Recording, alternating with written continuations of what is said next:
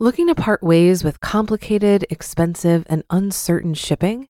Then give your business the edge it needs with USPS Ground Advantage shipping from the United States Postal Service. Keep everything simple with clear, upfront pricing and no unexpected surcharges. Keep things affordable with some of the lowest prices out there. And keep it all reliable with on time ground shipments. It's time to turn shipping to your advantage. Learn how at usps.com/advantage. USPS Ground Advantage: simple, affordable, reliable. When you need mealtime inspiration, it's worth shopping Kroger, where you'll find over 30,000 mouthwatering choices that excite your inner foodie. And no matter what tasty choice you make, you'll enjoy our everyday low prices, plus extra ways to save, like digital coupons worth over $600 each week. You can also save up to $1 off per gallon at the pump with fuel points. More savings and more inspiring flavors make shopping Kroger worth it every time. Kroger, fresh for everyone. Fuel restrictions apply. This is Optimal Finance Daily, episode 1877 Assessing Your Financial Health, Part 1 by Chris Mamula of CanIRetireYet.com. And I'm your host and personal finance enthusiast, Diana Merriam. I have a bit of a longer post today, so I'll read the first half and then finish the rest for you tomorrow. So, with that, let's dive into part one and start optimizing your life. Assessing Your Financial Health, Part 1 by Chris Mamula of CanIRetireYet.com. I achieved financial independence in my early 40s when I was still mostly ignorant of traditional ways of assessing financial health. A high savings rate can cover for a lot of mistakes and ignorance. In my CFP coursework, I recently learned a number of measurements of financial wellness. Much of this information is new to me. As our family enters a new phase of life with less income and thus less margin for error, I'm going to start tracking some of these metrics. They include assessments of total wealth, liquidity, debt burden, savings rate, and retirement preparedness. Others in a similar position may want to do the same. Understanding and tracking these metrics may also be helpful to those earlier on the path to financial independence. Determining net worth. Net worth equals total assets minus total liabilities at a specific point in time. A net worth statement is easy to prepare, yet in my personal finances, I've never bothered to create one. I'm very debt averse, so I never had many liabilities to worry about. Our primary concern was amassing invested assets that could support our living expenses.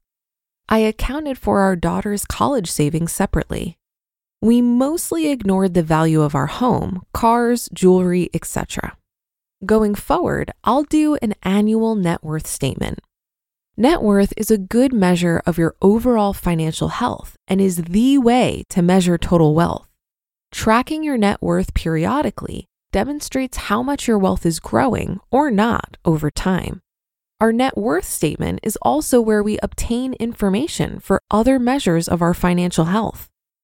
To determine your net worth, first determine number one, liquid assets, your checking, savings, money markets, etc.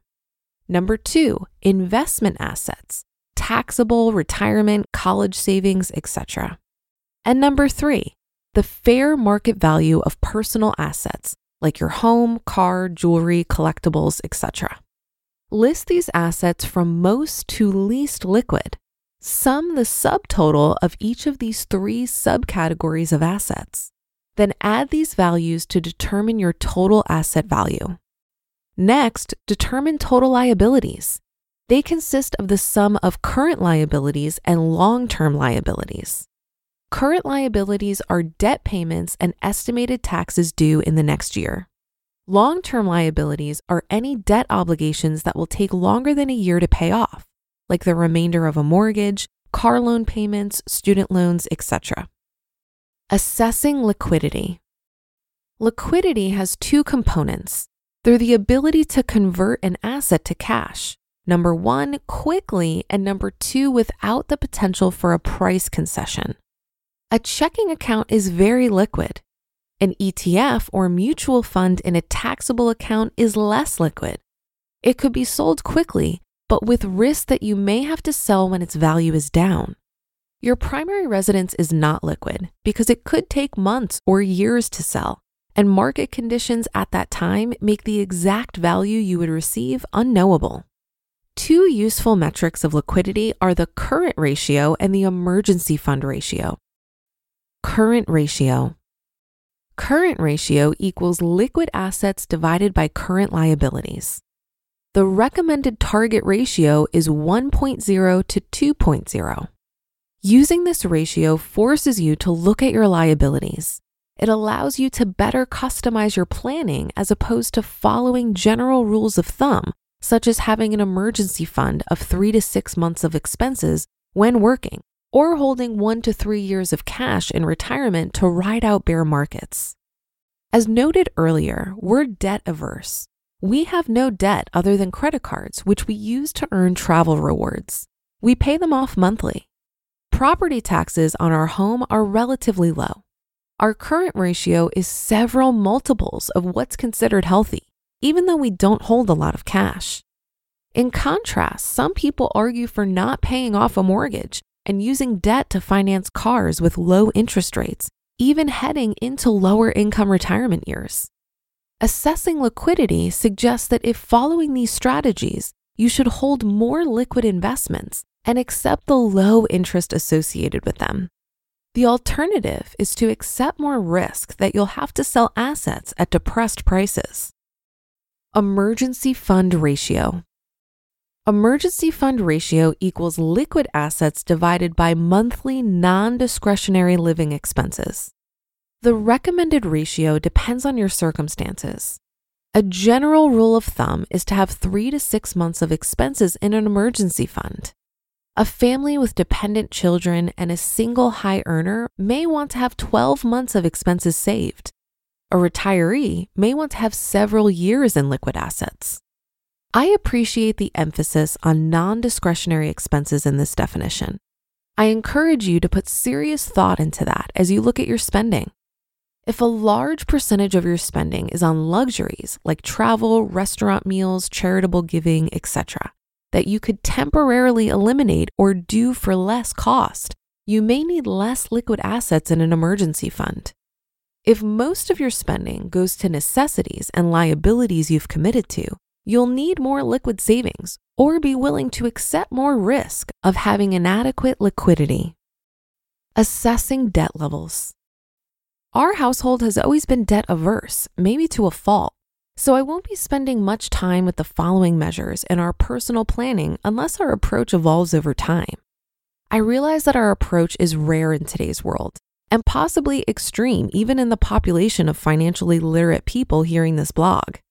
So let's review a couple of measures to help you assess whether the amount of debt you hold is healthy. We'll also examine one debt metric that's important for all of us to understand debt to asset ratio. Debt to asset ratio equals total liabilities divided by total assets.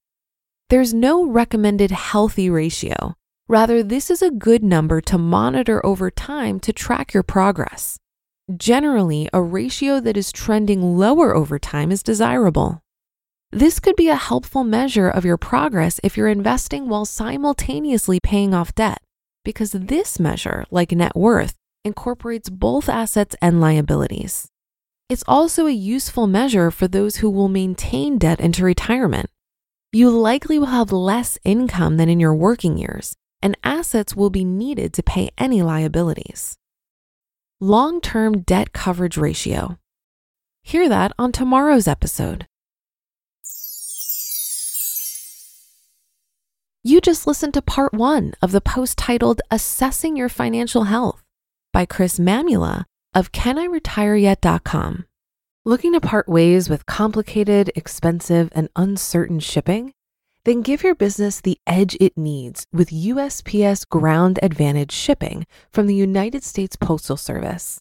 Keep everything simple with clear, upfront pricing and no unexpected surcharges.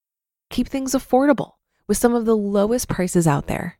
And keep it all reliable with on time ground shipments. It's time to turn shipping to your advantage. Learn how at USPS.com/advantage. USPS Ground Advantage: simple, affordable, reliable. If you've been using Mint to manage your finances, I've got some bad news. Mint is shutting down. But now for the good news. There's a better alternative. Our sponsor, Monarch Money.